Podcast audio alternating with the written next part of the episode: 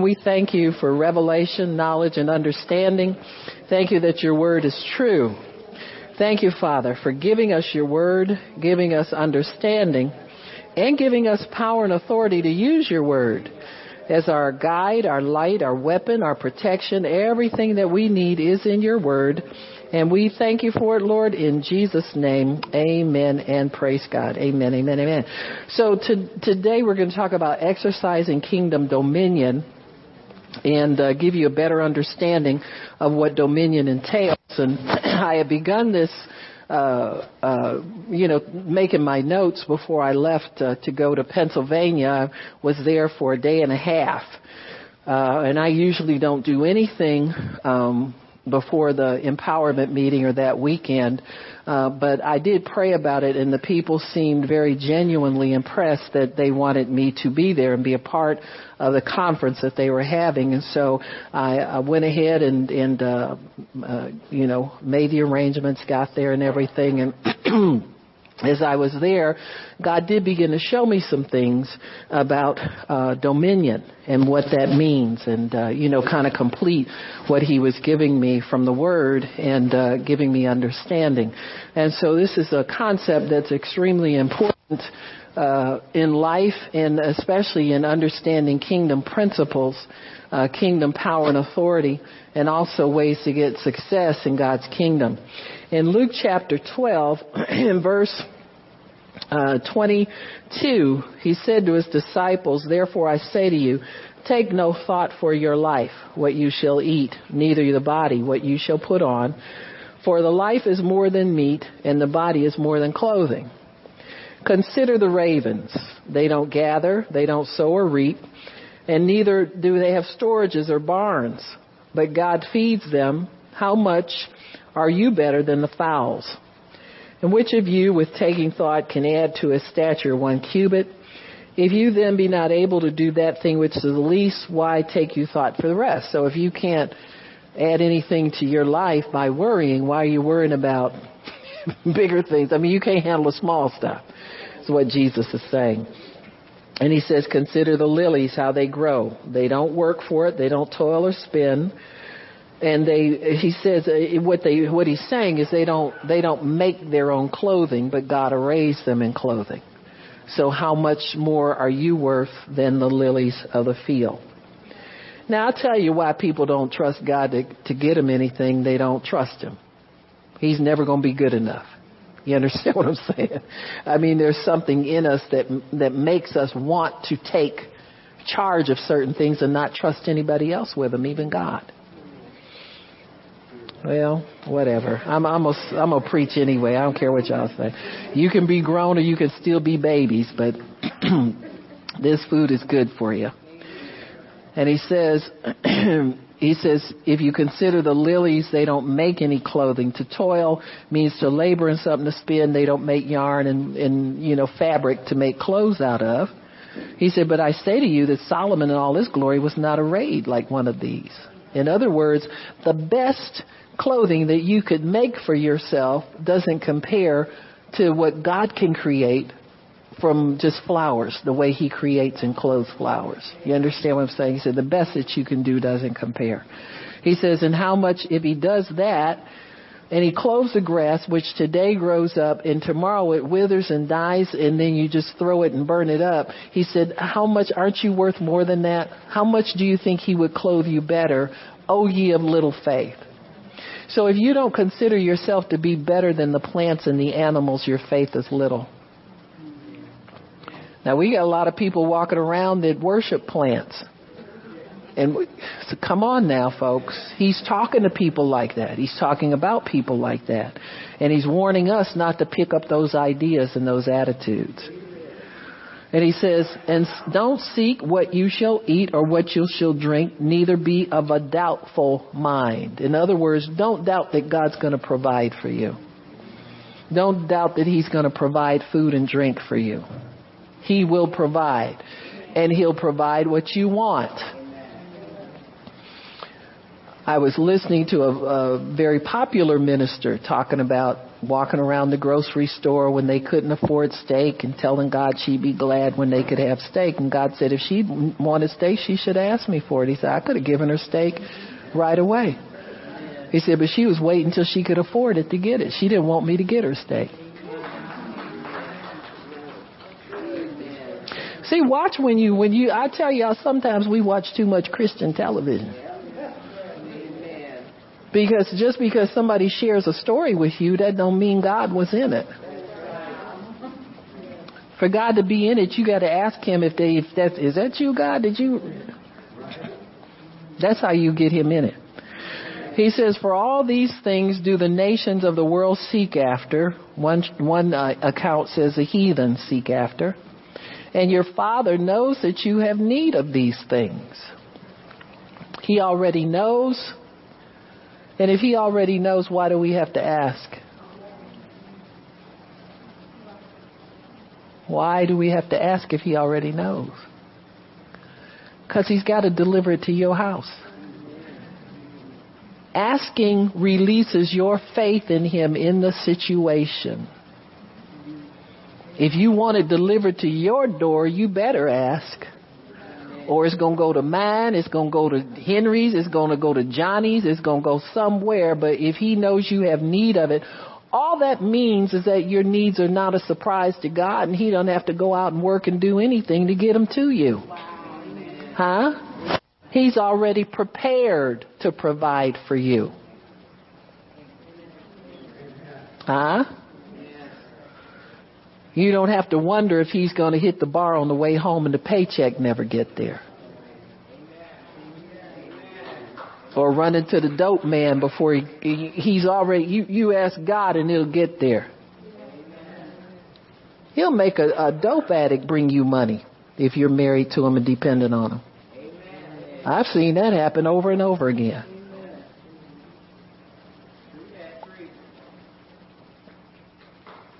But you got to believe He's going to do it for you. You got to believe in God's power to do it. And he says, Your father knows you have these, you have need of these things, but rather, instead of spending your time worrying, fretting, wondering, seek the kingdom of God, and all these things will be added to you. And while you're seeking, don't seek in fear. Fear not, little flock. What he's saying this is when you're seeking, don't be scared God's not going to give them to you because he wants to do it. In fact, he says it's his good pleasure to give you these things. God's happy to do it. God's looking forward to providing for his children. We're not a problem to him. We don't ask for too much. We don't, our shoes don't cost too much don't cost too much for him. He, it's his good pleasure to give us things. Whereas you may have gotten a negative answer from somebody in authority in the past, you'll get a, a good answer from God. So you'll never get, uh, uh, you mean, you need, you mean you to use that up already? Says is yeah he know you used it up. He ain't gonna ask you that because he know you did. He knows where it went. He saw you when you was spending it wrong.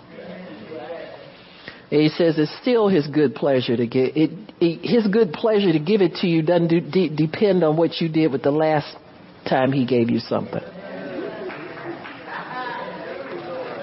Now let me tell you what it will do though. It'll screw up your faith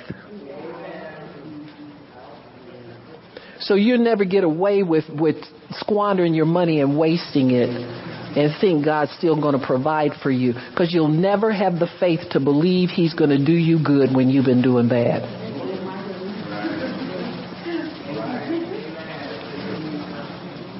Try it. We've all tried it. That's one of the main reasons we don't have more than we have.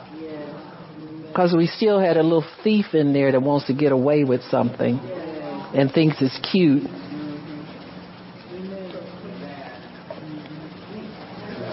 I'd rather be mature and responsible than to be cute and begging all the time and living in doubt. He says it's his good pleasure to give you the kingdom, sell what you have and give give it away. Give to the poor. Provide yourselves bags that don't wax old and treasure in the heavens, etc., etc. He said, where your treasure is, that's where your heart is. Huh? What, what do you have stored up? That's what you like. What do you have a lot of? That's what you like. So he says, stored up in kingdom real estate, in other words. You got me? Start, you know, some of the clothes we have piled up is, is scandalous. Huh? You not wearing them?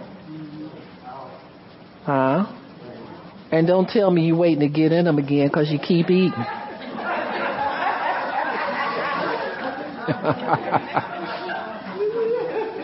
I'm gonna fit back in that. How long it been? 20 years.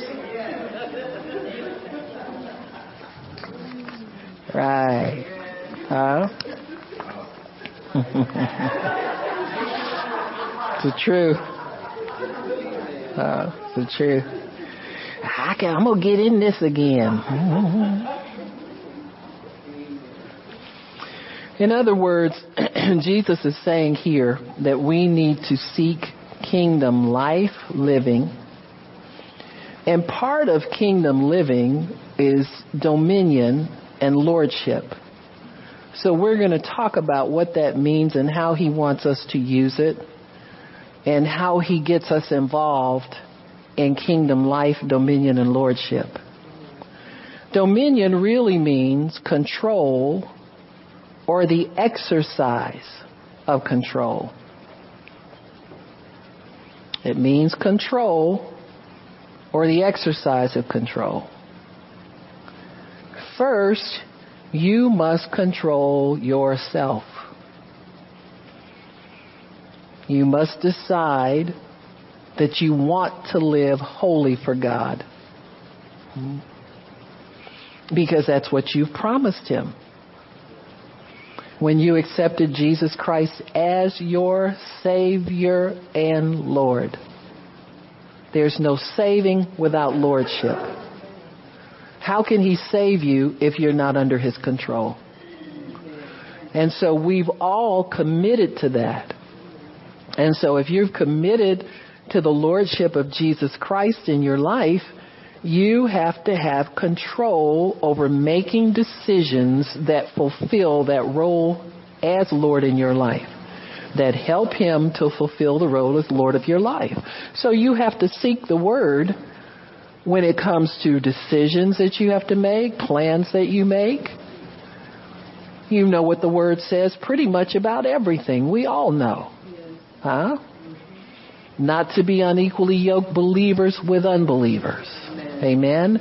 To to uh, stay away from sexual Im- impurity and immorality. To to give uh, a portion of your increase to God, to show honor to Him, to honor God in all things. Seeking first the kingdom and in righteousness. What what does a right thinking person do? Righteousness has more to do with what you think it is.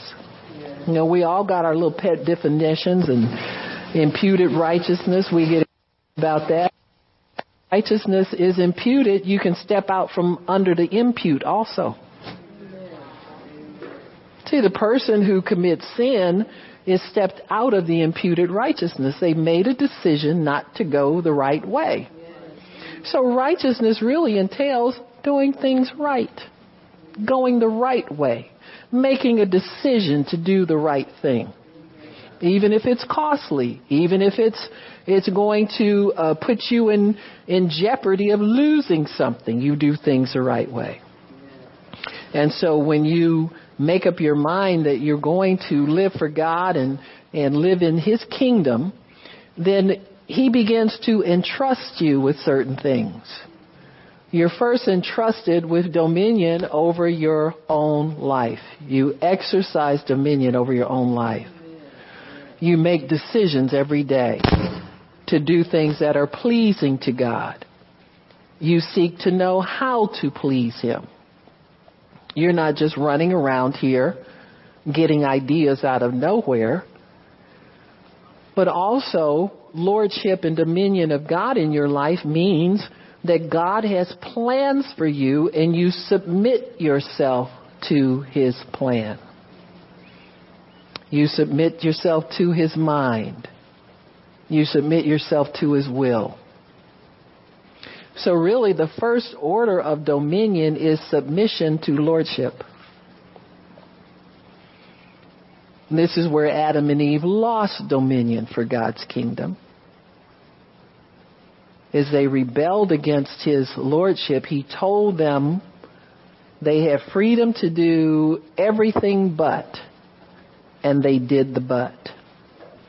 And I think that's true in our lives as well. We have freedom for everything but. And he doesn't want us to do the but. Amen. And so when you think about dominion, that means submission to his lordship. Dominion also means sovereignty. That means that you have the top rulership in your life. And under God's direction, your life will go well. It'll go according to His plan. Everything will work out for you. Dominion also means a territory or a sphere of influence or control. You are in control of your life and you have authority in the lives of others delegated to you by God. If you're a parent, you have authority over your children to raise them properly, all those kinds of things. So many times the roles that we play are ordained of God, and He's already told us what we're to do in those roles. You're to raise your children according to God's Word. Nurture them and admonish them according to the Word of God. So you have to have a balance there. Nurturing gains their trust and lets them know that you're their provider. Admonishment means to keep them within a safe haven or a safe place of living. So when you shake your finger and your children tell you you better not do that, that puts boundaries, limits, parameters around their lives. And you do it in love because you don't want them to get beyond those boundaries where it's not safe for them. It's the same thing with God. He has set boundaries and parameters around our lives. And as we submit to His Lordship, we find those boundaries and parameters and you know that, that there's boundaries because the Holy Spirit will let you know. He will warn you. He will admonish you when you're going beyond the boundary of what God wants you to do. It also means rule, authority. Dominion really means an area of control. it also means the power to govern.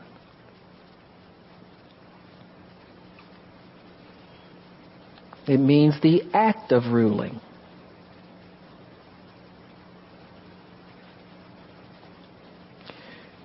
It means power through legal authority. And we're going to talk some about the legal authority that God gives us. It means ascendance and control.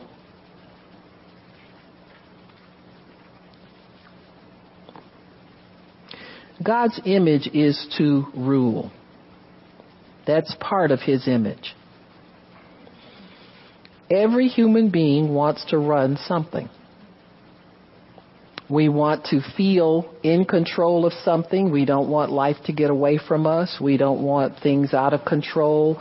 We want life to be predictable to some degree and manageable for us. You don't want it out of, out of your control. And that's part of God's image placed in us, is to rule and control things. We want to rule and control even when we don't qualify. You tell your children they're not old enough to do something yet, and boy, you get a a little ugly look or some back talk or whatever they feel because everybody wants that power and they want that control. The Holy Spirit qualifies all believers to rule in the kingdom on some level.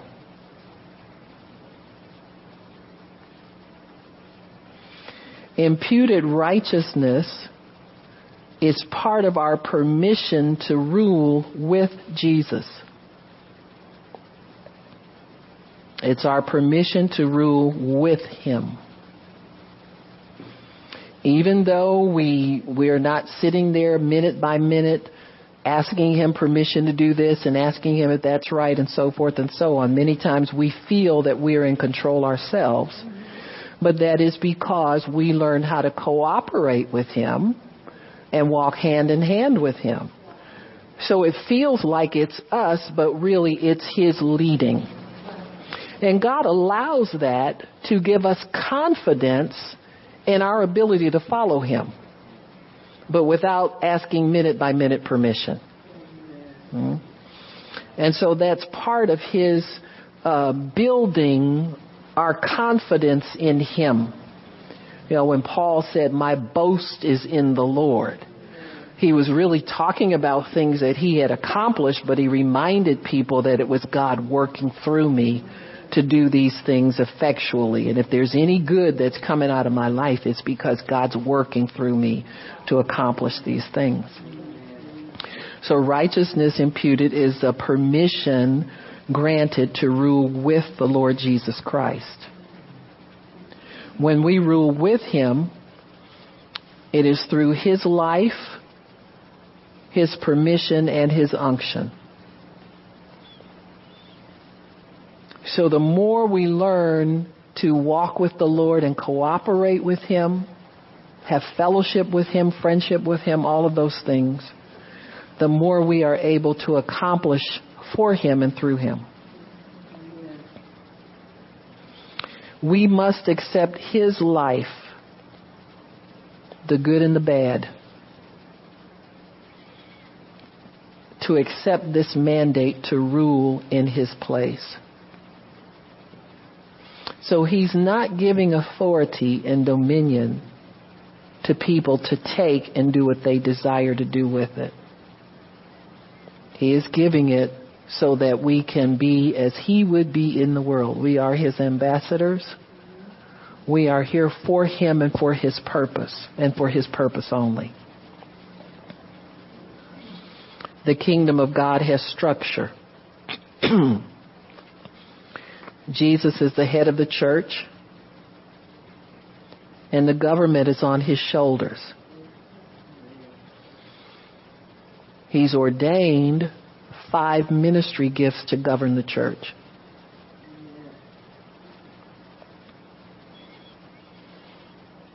This church began with 12 apostles. 2 Corinthians 12:12 says that these gifts were, were given and the apostles and prophets were the foundation of the church. Prophets really bringing a foundation to transition from the old to the new covenant. So we cannot X out the teachings of the Old Testament because the ministry gift of the prophet transitions from old to new. And so they bring the link between the old and the new covenants. They link them together. The other ministry gifts, the pastor, evangelist, teacher, apostle, the apostle is always the one who is sent by God, not needing man's invitation, permission, counsel, government. Paul said, when I received the call to ministry, I conferred not with flesh and blood. Okay? You don't talk it over in a committee of pastors and bishops to decide if you're capable of serving God. My goodness. You don't need another man's sanction on your life. See, that's for people who don't really know God. If you don't know God, you need man to prop you up and tell you you're okay. You need support all the time. If you know God, you just go about doing the work of God. And you depend on that relationship, the witness of the Holy Spirit. You understand your authority from the Word. You understand your ministry gift office from the Word of God. That's something personally between you and God. When you saw the apostles working together in the early church, they were confirming one another. They would confirm what they already saw God doing in that person's life. And my doing it wasn't dependent upon your confirmation. In other words, I didn't have to, I, I didn't have to not do anything, wait for you to tell me I'm confirmed to do it before I start doing it. The confirmation often came in the doing of it.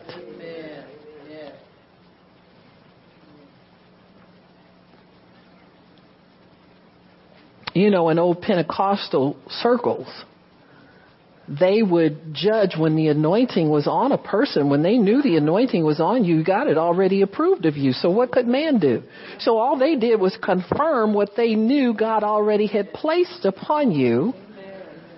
And you weren't waiting to have them put, do it. It's, you don't do it the reverse. They don't put something on you and then you're called to be that.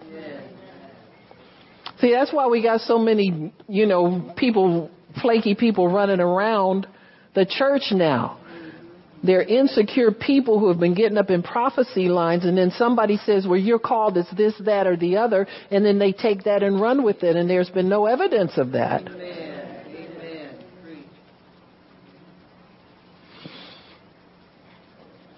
Then there's no structure to support your claim to this office.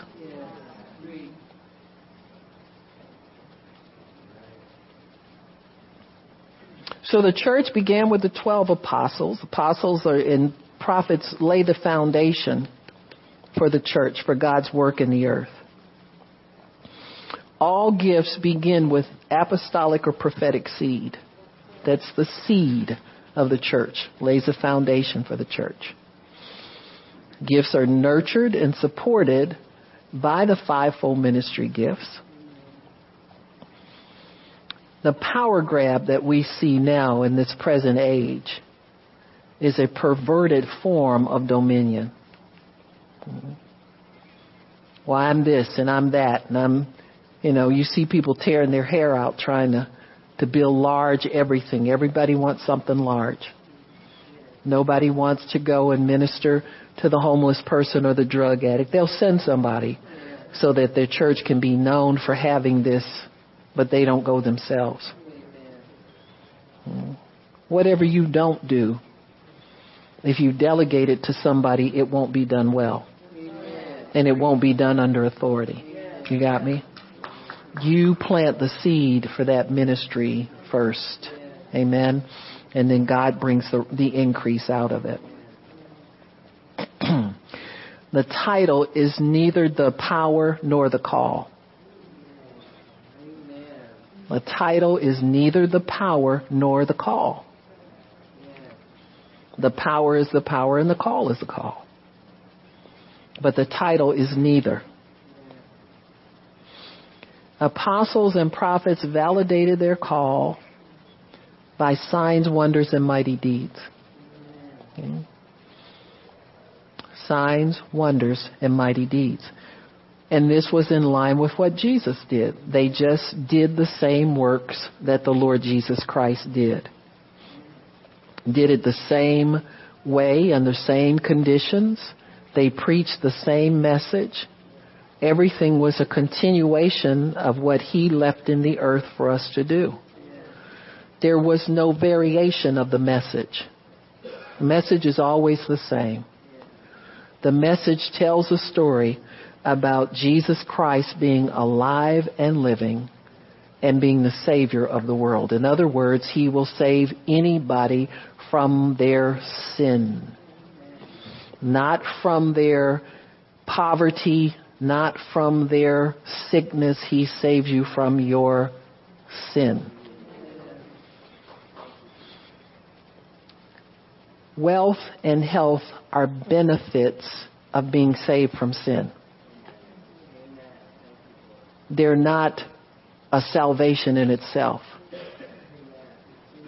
So you're not saved from poverty. You're saved from sin and poverty becomes a, I mean, a, a prosperity becomes a benefit of your salvation from sin.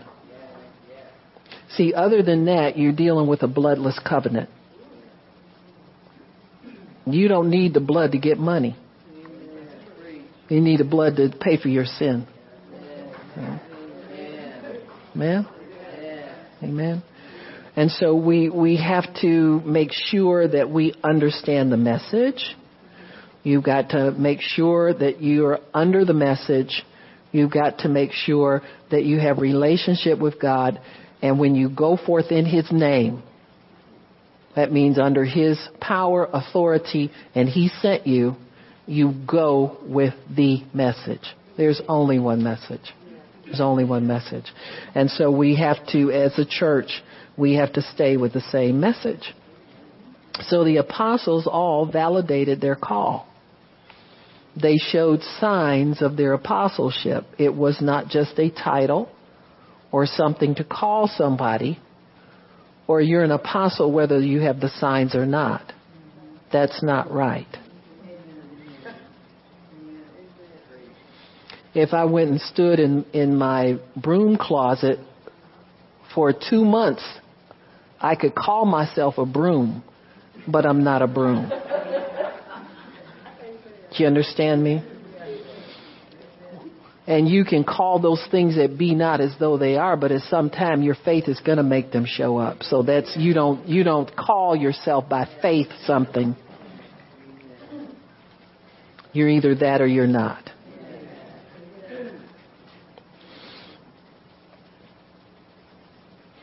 It appears that the early church apostles felt obligated to validate their call. You understand what I'm saying? They looked for signs that proved who they were, or they couldn't justify calling themselves that. So if they would go forth and preach and the signs never showed up, they could not call themselves apostles. You understand what I'm saying? They, they, and they could say, that my my apostleship was validated with these signs. You got me? There was proof that God was with me, just like there was proof that God was with Jesus when he walked the earth. Amen. They knew that God was with him because of the works that he did. Not because he said God was with him. Jesus said, you need to believe me for the very work's sake. So works always validate who sent you, they validate who's with you, and they validate who you believe. Works will always do that. You can't have an office without the signs following. So you want to uh, submit to an anointing that produces the signs that validate the office. And stay away from goofiness. When a person is truly called, they have that desire like Elisha had. There's a desire to smite the waters with your mantle and see if the God of Elijah shows up. You got me? There's that inside of you that says, God, if I'm really called, I want you to show up when I have this meeting and heal somebody. If you want me to lay hands on the sick and tell them I'm having a healing meeting, and I won't do it unless I know you're going to show up. You got me? We've got to quit being being uh, uh, patronizing to nonsense, and we have to stop tolerating foolishness in our midst. Just stay away from it. You don't have to go around it. Just stay away from it.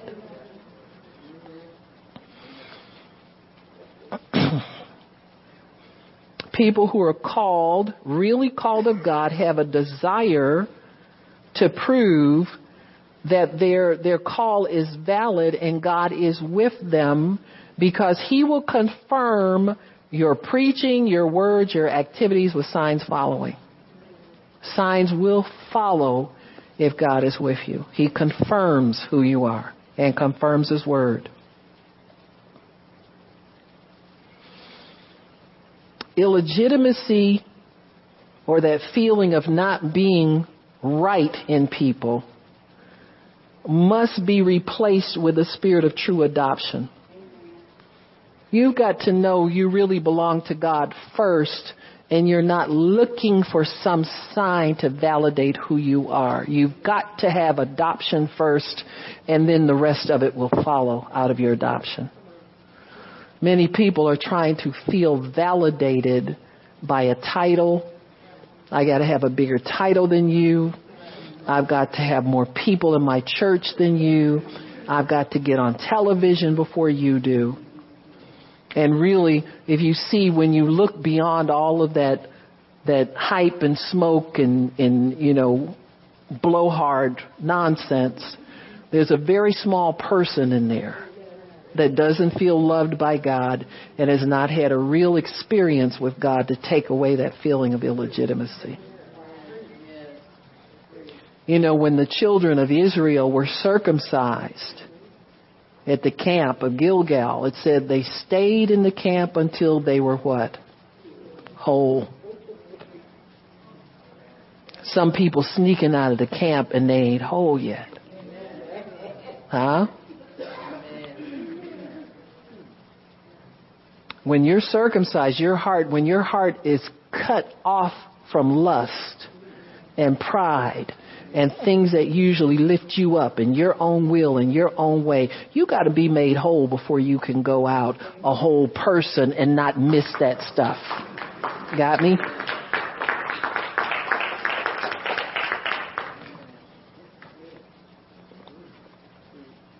I've seen people think that they had to preach and they were physically sick in their body and died and never got a chance to minister to anybody and they kept getting up trying. Huh? Because that little person inside of them was never made whole. You never stayed still long enough for God to make you whole before you went out and worked trying to work your way through being important. And we've got tons of them out there. We've got tons of them. If the church don't validate me, I got enough money, I'll go and make movies and get movie people to lay hands on me. a little person in there preaching to everybody, telling them how important they are. They're important too, and they don't really know. They're not whole. Because they're still trying to fill that, that raw part, that sore part, with some false salve. Hmm? We got tons of people running around like that we have people running running around, and, and a lot of them it's not really all their fault.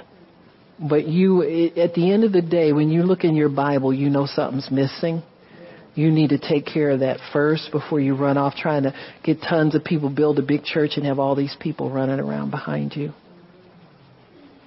Because see, you're actually in some ways you're running away from yourself. And the fact that you're not whole and you're filling up your time with thinking you're helping other people. See what I'm saying?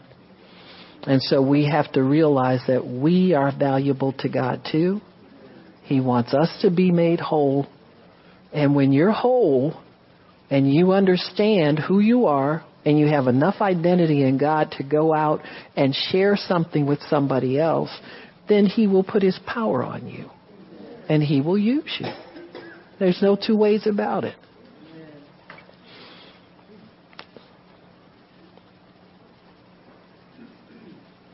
The centurion said something very important to Jesus, and Jesus marveled at it. And I think that's important too. And what he said had to do with levels of authority. Huh? He had to do with levels of authority. Let me find that, and I want to do that first, and then I can. Matthew 8 5. Thank you. I was in Matthew 8, but I hadn't got there. All right. I really was. like I said, Matthew 8 5. All right. when uh, Matthew 8 chapter 5 when the thank you Shannon. When the Jesus was entered into Capernaum they came unto him a centurion beseeching him pleading with him saying Lord my servant lies at home sick of the palsy grievously tormented.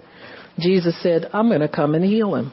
The centurion answered and said Lord I'm not worthy that you should come under my roof but speak the word only my servant shall be healed.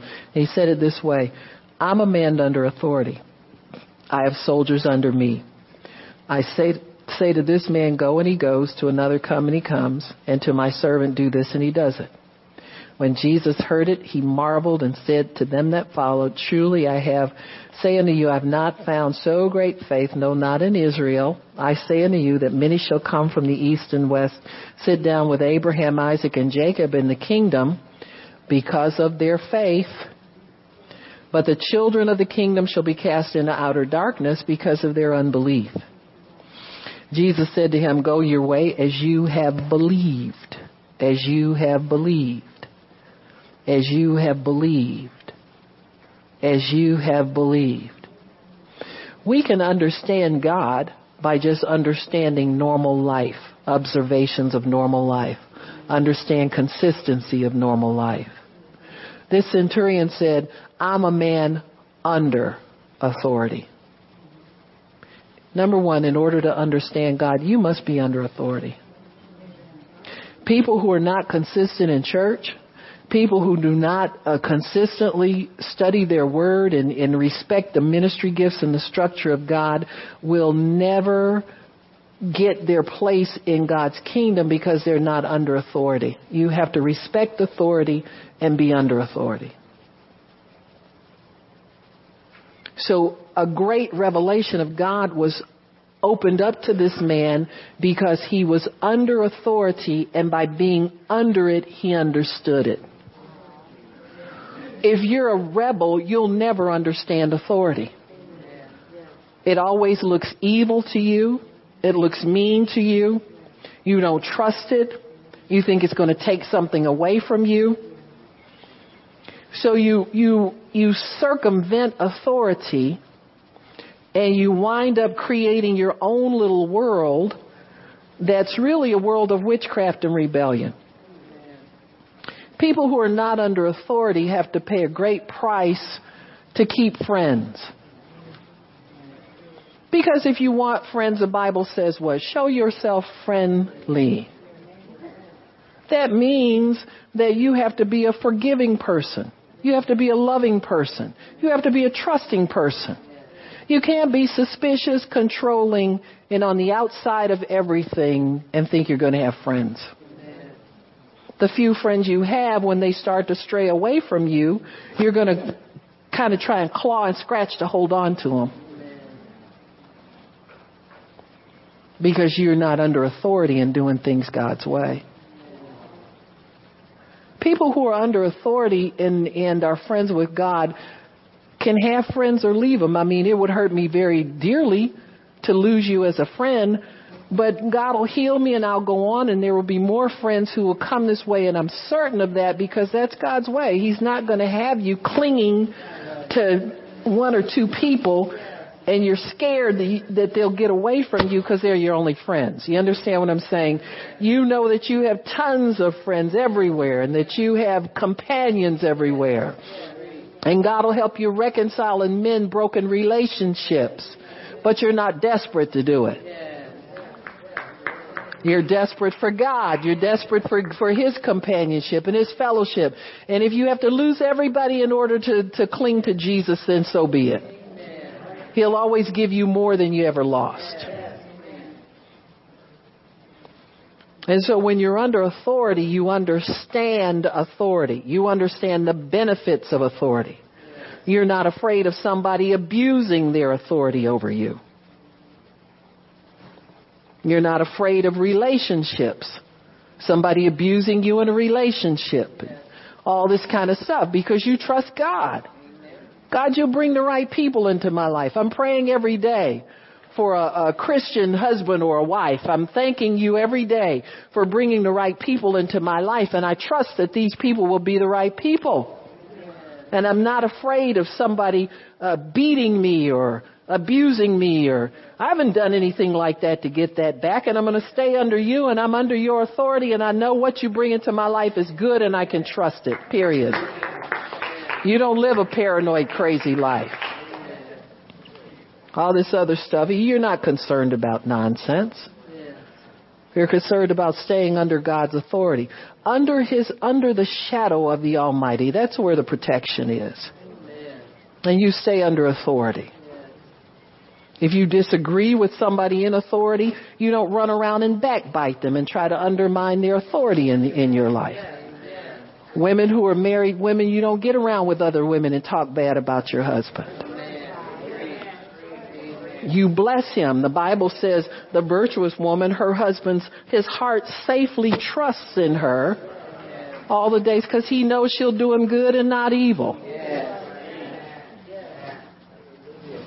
When you're under authority, you have a greater respect for people. You're not trying to figure out how to wiggle around them all the time and get what you want. You trust God to bring you. You know, if if you don't have food of your own, he'll he'll get you. Eh, the brook will show up, and when the brook drives up, the ravens will show up. But you know, God's always going to provide for you.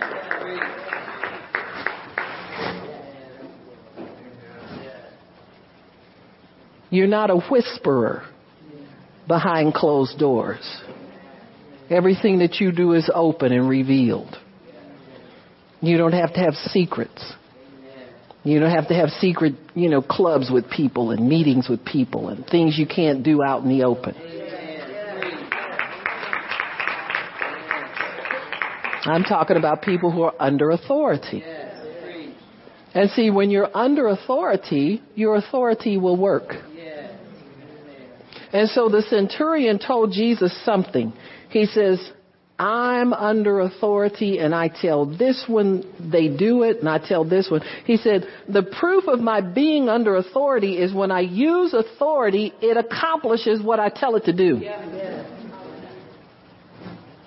He said, and I've watched you, Jesus, and there's somebody greater than you that's doing these works that you do. So I know all you have to do is say a word and it'll happen just like it happens with my servants because I'm under authority and I understand authority. If you resent authority and you don't respect authority and you don't trust authority, you'll never wield authority, not in your life, not in the life of other people that you pray for, not as far as keeping friends and relationships. You will never have control and authority as long as you suspect and undermine and resent authority. If you're jealous of authority, you'll never have it. Wanting position, wanting power, wanting to be known as something. All of these things indicate that you're not under authority. When you're under authority, jealousy won't visit you.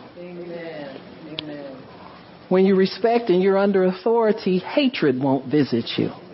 You won't be resentful of authority. You won't try to undermine authority. When you're behind somebody's back, you'll, you'll say good things about them. Not try to poison people's mind against them. You got me? You don't need that. If you're not, see, if you're not under authority, you have no clue how it works. So you don't know when you're doing wrong. You think you have a right to say anything you want to say about people.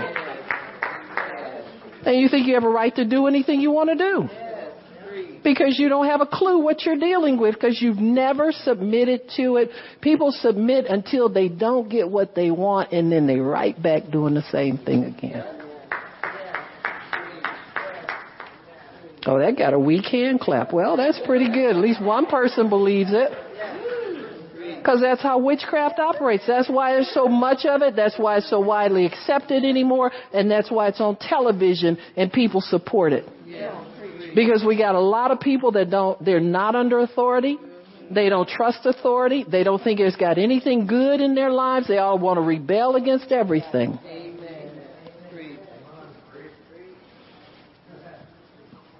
We've got people making laws in this country that all they do is study the Constitution so they can work around it, file suit against it, or find some way to criticize it. They don't see it as a blessing in their life, something that's helped protect them all of the days of their life.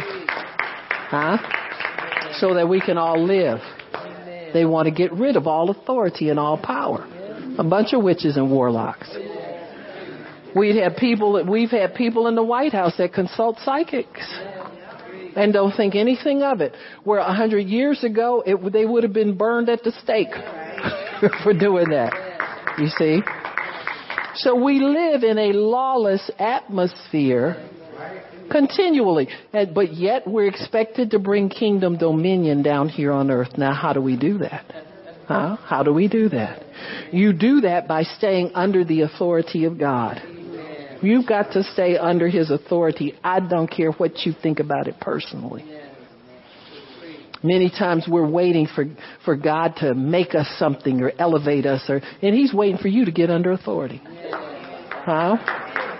He's waiting for you to do your part. If you just would obey the people over you and give them proper respect, God would give you more. But He can't give anything to witches and rebels. He don't give his dominion. He don't give his control. He doesn't even give his influence to people who aren't under authority. Because he can't trust you. And so he wants to be able to trust all of his children, but you gotta understand as much as a Roman, a pagan Roman centurion understands. You gotta be at least that smart. Jesus said his faith was great because he figured out how I do things. Jesus was submitted to the Father all the time. All the time. He never came out from under his, never had a thought to rebel against the Father. Never had a thought to not do what the Father said. Never had a thought not to do it. Because he operated in perfect love. And that's what he wants his children to do, to operate in the perfect love of God. So kingdom dominion is needed because God is expecting us to stay under His authority and not wiggle out from under it. Not undermine and poo-poo authority. Or usurp authority. You know, when you don't feel like it, you don't do it. When the pastor's not watching, you don't respect things. You understand what I'm saying? You have to be under authority at all times. Be respectful about it. and welcome authority because God wants you to learn how to use it. You will not use effectively what you don't respect and what you don't understand. When we speak the word, we lay the groundwork or pave the way for the work of the ministry to proceed. And so that's step one in kingdom dominion is using the word of God skillfully. Under authority and using the word of God skillfully. When Jesus said, be healed, they were healed. When he said, stretch forth your hand, power came into that man's hand. It was stretched forth. Everything that he said was done because he was under authority. You don't get it without being under it. If you're not under it, you're deceiving yourself if you think you can wield authority. So we release the kingdom of God through His Word and through His anointing. Not only releasing the kingdom, in other words, loosing the kingdom, but also binding the counter kingdom, a kingdom of darkness. If you never apprehend criminals, they have the freedom to run wild and disturb whatever it is that you're loosing. So you have to be under authority and bind the kingdom of darkness. You have to forbid it to operate and take place. And number one is in your own mind and your own heart. Renewing the mind in the Word of God is the primary way we stay under authority. You carry the Word of God and the thoughts of God with you at all times. So renewing your mind, being a new person in the way that you think. Not just a born again spirit, but a converted mind. Your mind doesn't conjure up the things it used to. Your mind is peaceful in the realm with God, and you're able to find out the ways of God. In releasing the kingdom, we possess more things for God. And binding the kingdom of darkness allows that to last. It's not just a one-time happening that disappears quickly. So if you want the uh, the work of God to last, you have to keep the enemy away from it. And being under authority, if that doesn't show you're under authority, nothing else will.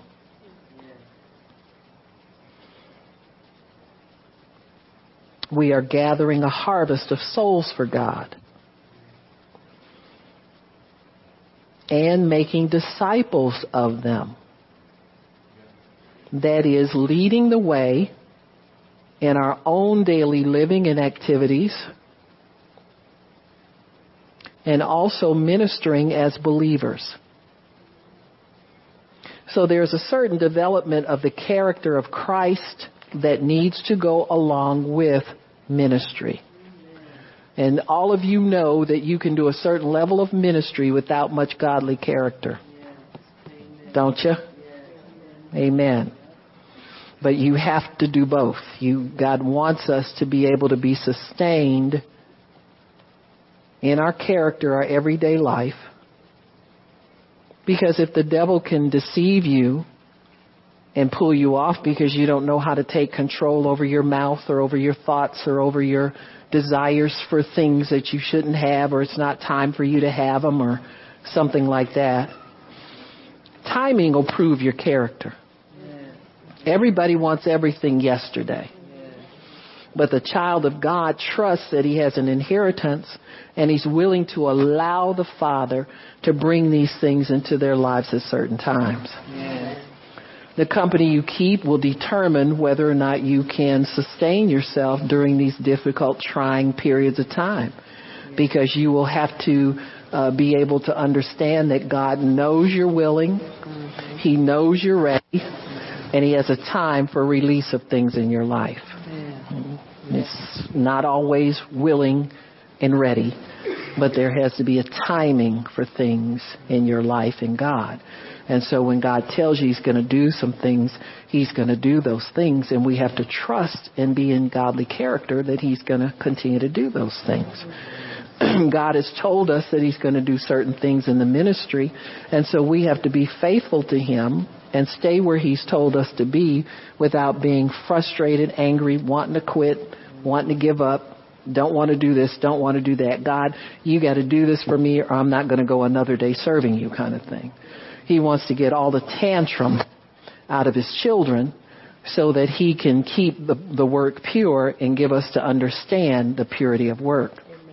One of the things that God's made me aware of is that he wants us to continue and he wants us to help people in a new way in getting to understand spiritual authority and getting to walk in spiritual authority and kingdom dominion in a greater and greater way.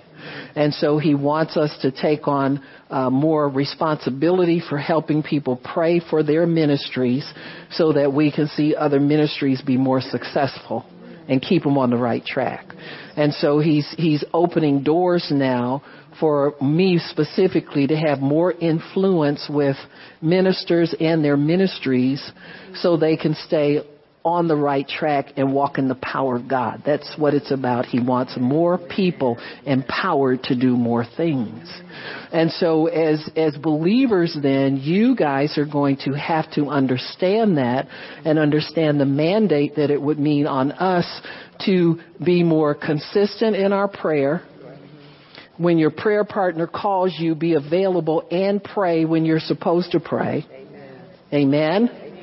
And also when you have your watch prayer, be on time for prayer and get that prayer done corporately instead of trying to straggle in when you when you because you're not going to last with these bad habits you understand you're not going to last with trifling habit, habits you're going to have to learn how to respect authority and respect mandates for a work that you're called to do You've gotten great benefit out of being watchmen. Amen. You understand things that people don't understand. Amen. You know how to get your needs met. You don't have to beg anybody for anything and you don't have to wait long for most of what you do. So you know it works. And so God wants us more and more give into this level of work and expecting God to do more to raise up prosperous ministries in Him that are able to do the work and to assume right spiritual authority. So it's going to get more for us to do and it's going to be a, place where we can do more. One of the things that I found when I went to uh, do this meeting is that there are so many people who love God and want to worship God, but they don't know anything about taking authority over darkness. And so there's got to be a greater understanding on our part in how to impart discernment, how to impart uh, a desire to challenge atmospheres in other people. Because you know and I know that it's been sorely lacking for a long time. You don't have a lot of people who can command atmospheres and who know how to really, you know, we will have people who can prophesy and they'll come into our meetings and, and make statements that you know we do all the time. Huh? Well, somebody, few people picked it up, but you know what I'm saying. You know, people say things like, well, uh, you know, in this atmosphere, God can do anything. I mean, I think Miss Nola could just lay hands on somebody and they'd be healed. She does it all the time. But they don't see it done in their circle. They don't see it done much. You understand what I'm saying? So that knowledge has to be imparted to people and that understanding must be imparted and, and when the atmosphere, prophet, real prophetic atmosphere comes in, people need to understand how to stay, stay in it, let it train them what to do, let it exceed their expectations and then how to carry it into their ministry. And so that's, I think that's the mandate that God has on us now is to release this in a greater measure to people, onto churches, onto ministers, onto their ministries, so that they can have more pure atmospheres, more accurate atmospheres, more accurate words, because the church has to get beyond personal prophecy and now start speaking to principalities and powers and challenging them to move aside so that the King of Glory can come in. We've, it's got to go beyond that. We've got to have words come out of us that tell believers that this is your year to do signs and wonders and, and that kind of thing. When I was in Pennsylvania, I was shocked at the people when I said, you know, I'm I'm going to. The, the, one of the uh, ministers there that was working with Nola asked her. She said, "Do you think? Uh, what did you tell her? You were talking to Tiffany about them." What?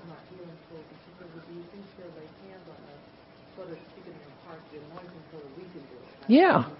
Now see, that's something We've been doing that, what, 20 years?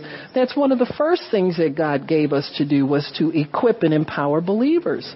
But see, people are so hungry. Now it's the hunger thing. See, the hunger always drives the move. Yeah.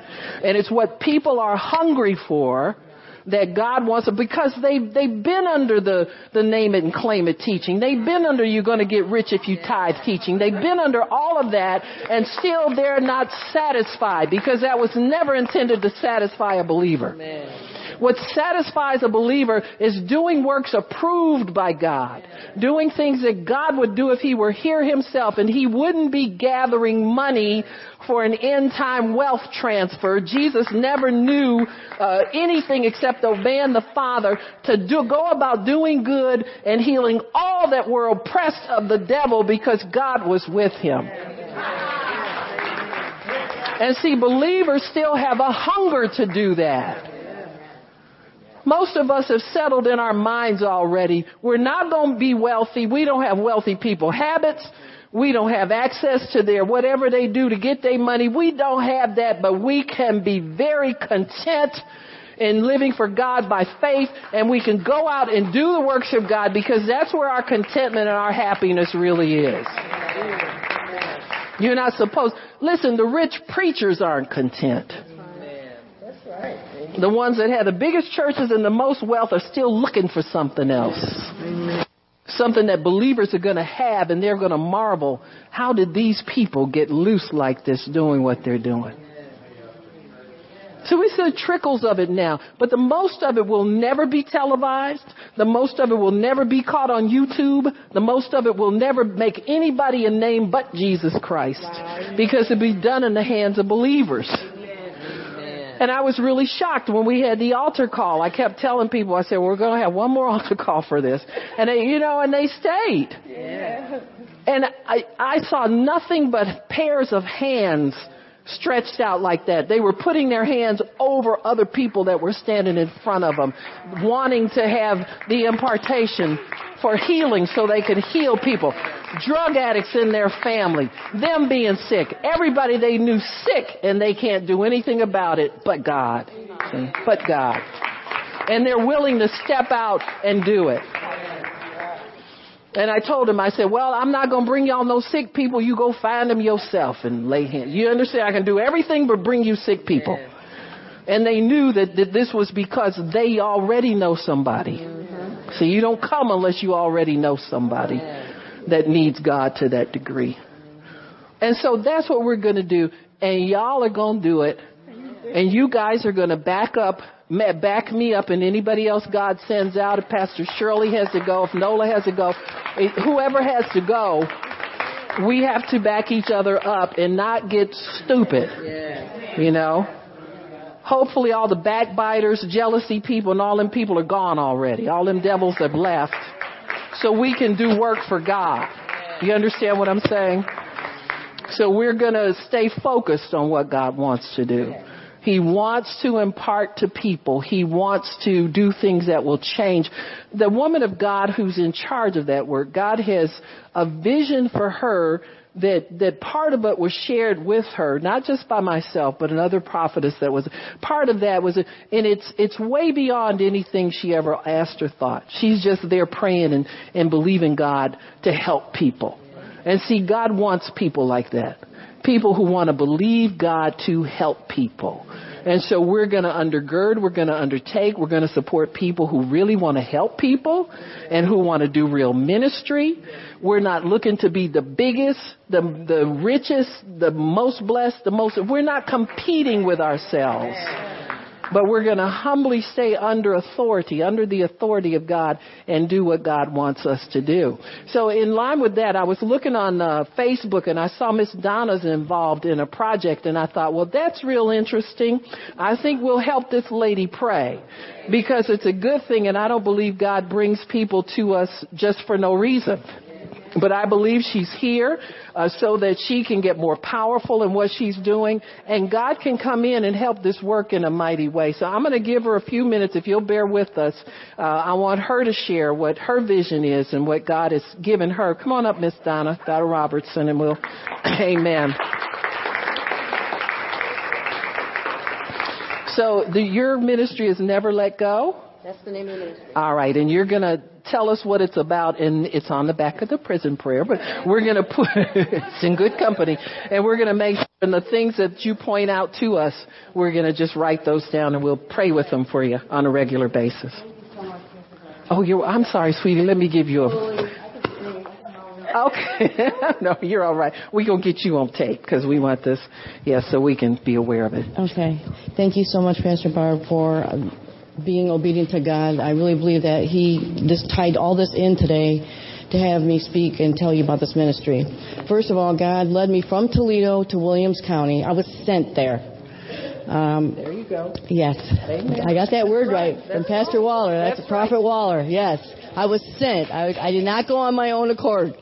Um, and, and Never Let Go Ministries, I was led to these people. Um, um, who have a ministry going. They've been going for four years. Uh, this woman, Mary and Victor Juarez, started this ministry because their son uh, died of an overdose of heroin four years ago. Um, okay, so God gave me the vision that He wants to open up rehabs out here. And He wants them delivered, not AA, NA, and I'm not speaking down about that, but He wants them delivered. Um, because that's what happened to me. I was delivered. Um, and, and 20 years ago, just to go back to that, my husband died, uh, killed himself from, from addiction. That would, that would be this December. And that was spoken um, by Prophet Waller. That 20 years ago, God was going to use me, to, or, you know, whatever, to go out and help with these kids, or kids or adults, what have you. But these kids, there are a lot of people in Williams County that are dying from heroin addiction. My nephew died on the day of my son's wedding, uh, overdose from the, the heroin use because they're putting um, fentanyl in heroin, and they're using that as a filler, and that's what's killing people. Um, but Never Let Go Ministries, I, I got on that board. Uh, she asked me to go on the board in, a year ago, 2013. Um, and I was on, I was voted in to be the vice president. We had, uh, the president came in and she knew how to do all the paperwork to get the 501c3, 3C paperwork. Okay, so we got all that done. We put that in in December. We got that paperwork back in June.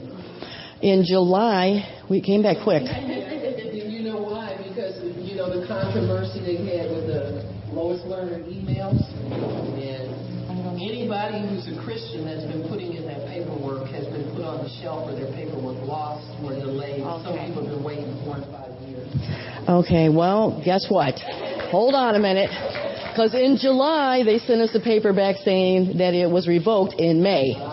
Okay, so it was revoked in May, but it was approved in June. Now, but I know already because I already got the vision. I already know what God's doing. I know He's going to open up these rehabs. He's shown us the property the properties for the kids. He's shown me the property for the the men. Uh, I haven't seen the one for the women yet, and we know the names. The names were called House of Hope for the kids, House of Courage for the women, and House of Strength. Those names were all given for the men.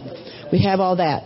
Um, God gave me the scripture Habakkuk 2, 2 and 3 to give to Mary uh, back.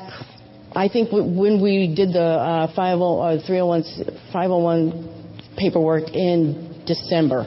And she put that on paperwork, and then she put the names of these all on here. Probably one of the biggest problems I have has to be that she's from the Catholic uh, religion, her and her husband. And we have a little squabbles with that. Uh, maybe you could see. And I'm so glad to get that teaching today because that, and I feel the spiritual where, uh, warfare comes up when I'm at the table. They, they didn't want me to be the president, but God had another plan he had a whole other plan because when this the the, uh, the the president that is the president, she had to step down because of conflict. Conflict of interest. She had to step down, and she was like, "Well, this is Donna should be the one." They delayed that two times, two meetings. They they stepped down. They didn't want it. I was like, "Oh my gosh, Lord, I know what you said to do." Because I even said, "Lord, I don't know how to be a president," and he he said to me, "You have been prepared for this." And I said, "Okay." And then he moved me into that position in September. So I just got into that with some, they did not want that. They're sitting at the front of the table going, we do not want this woman in here. And I'm like, Lord, you better give me another Holy Ghost filled person at this table because I, I need that, I need that. And he did. He put another Holy Ghost filled person on the board. So thank you, Jesus. It's moving. So, um, this, thank you. This is in Williams County, although we service, right now I service Williams, Fulton, Defiance, and Wauseon. And I realize that there's no rehab, long-term rehab, the type of rehab that I believe that God wants these kids delivered here in Lucas County either. So I believe that's the vision uh, of the whole the whole vision. It's just getting these uh, getting the funding. We need funding. The Lord told me when I initiate a thing, I pay for a thing. Do not worry about any of it. So my one of my biggest problems is trying to get Mary and Victor to understand that. So they need prayer.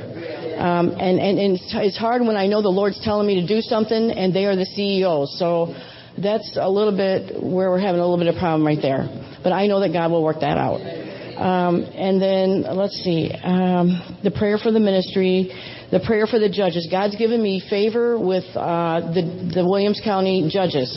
Um, he definitely told me when we got all this paperwork together and everything, he said to send some of this stuff out. And I was sitting at the library. He definitely said, take that to the judge.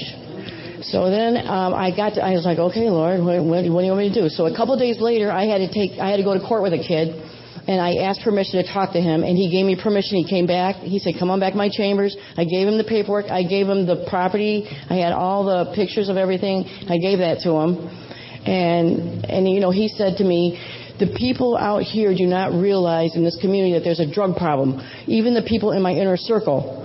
But we have to bring awareness. This week, Tuesday night, Tuesday, Wednesday night, no, it was Thursday night, we had a drug forum out there. The place was packed. It was awesome. So that was really wonderful. So the, starting to come around. So, so the prayer probably would be to get uh, the other judges aboard on this, because I know they know where the monies are. You know, so that would be a big a big prayer. And let me see, was there anything else I wrote down for prayer?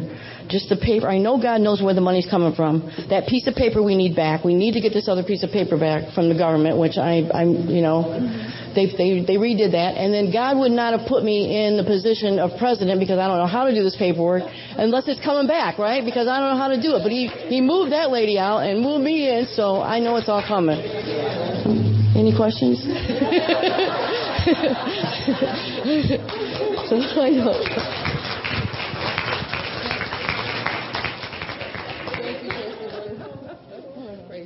Thank you. I appreciate it. Well, you're. Oops, sorry. Yeah, you're an excellent president because you don't talk too long. So. but you can preach anytime, Miss Donna. So what what we'll do is we'll fill in the prayer requests. So when we pray every month, we're going to have this poster here, but also we'll pray weekly at our meetings and we'll keep her organization in prayer. She'll be here on a regular basis so she can keep us updated on how things are going. But this is part of what we are mandated to do now. Dominion means little if you don't confront the situations that have to be changed. Somebody's got to go and get things started. Somebody's got to go and meet people. Somebody has to go and, and get money together. Somebody has to have meetings and call meetings and make awareness things and all of that. So I think our work is going to be more in preparing people to confront actual situations that need to be done.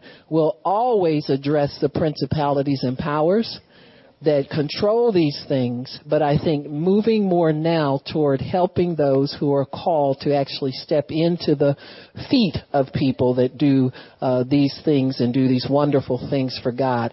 I believe there will be places that Miss Donna is speaking of now where young people will be delivered. They'll be prayed for and devils will be cast out of them so they can be free.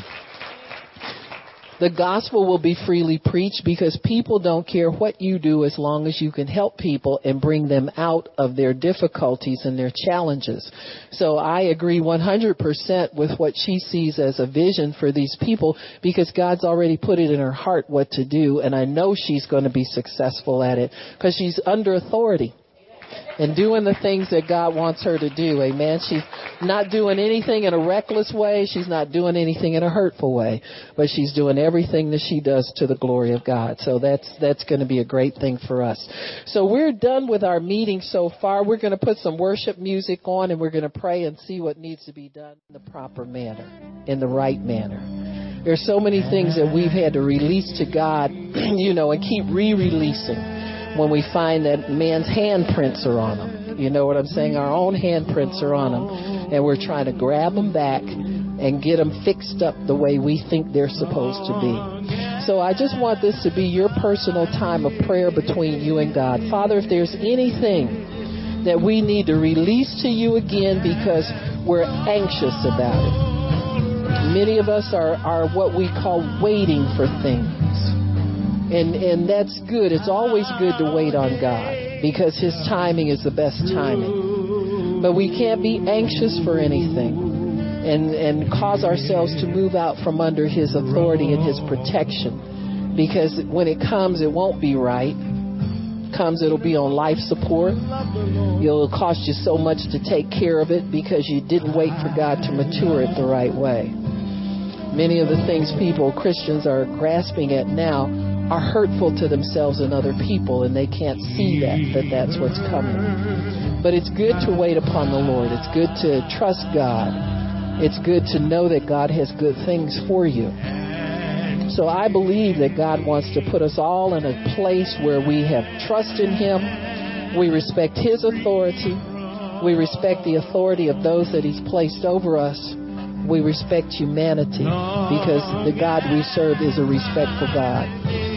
Jesus respected everybody that he ministered to. He respected everybody that he met. He didn't have, you know, un, unkind things to say about people or try to undermine them or tell them what to do or anything like that. But he honored them. He honored them. And he ministered to them and he brought truth. And so we can bring, bring truth, we can bring honesty, we can bring all those things, but we can do it under authority too. There are times when we need to wait for God to open the door for us to release certain things. You know, not be so quick to give our opinion about everything, but to be respectful about it and cleanse our hearts and purify our hearts so that we know how to respect people and that we know that we are deserve our way through everything. And so I think it's a good thing if we understand that about what God has for us, grow more in the character of Christ so that he can trust us to do more and more things. So Lord, I thank you for putting it on our hearts to be people under authority because that's where the power is.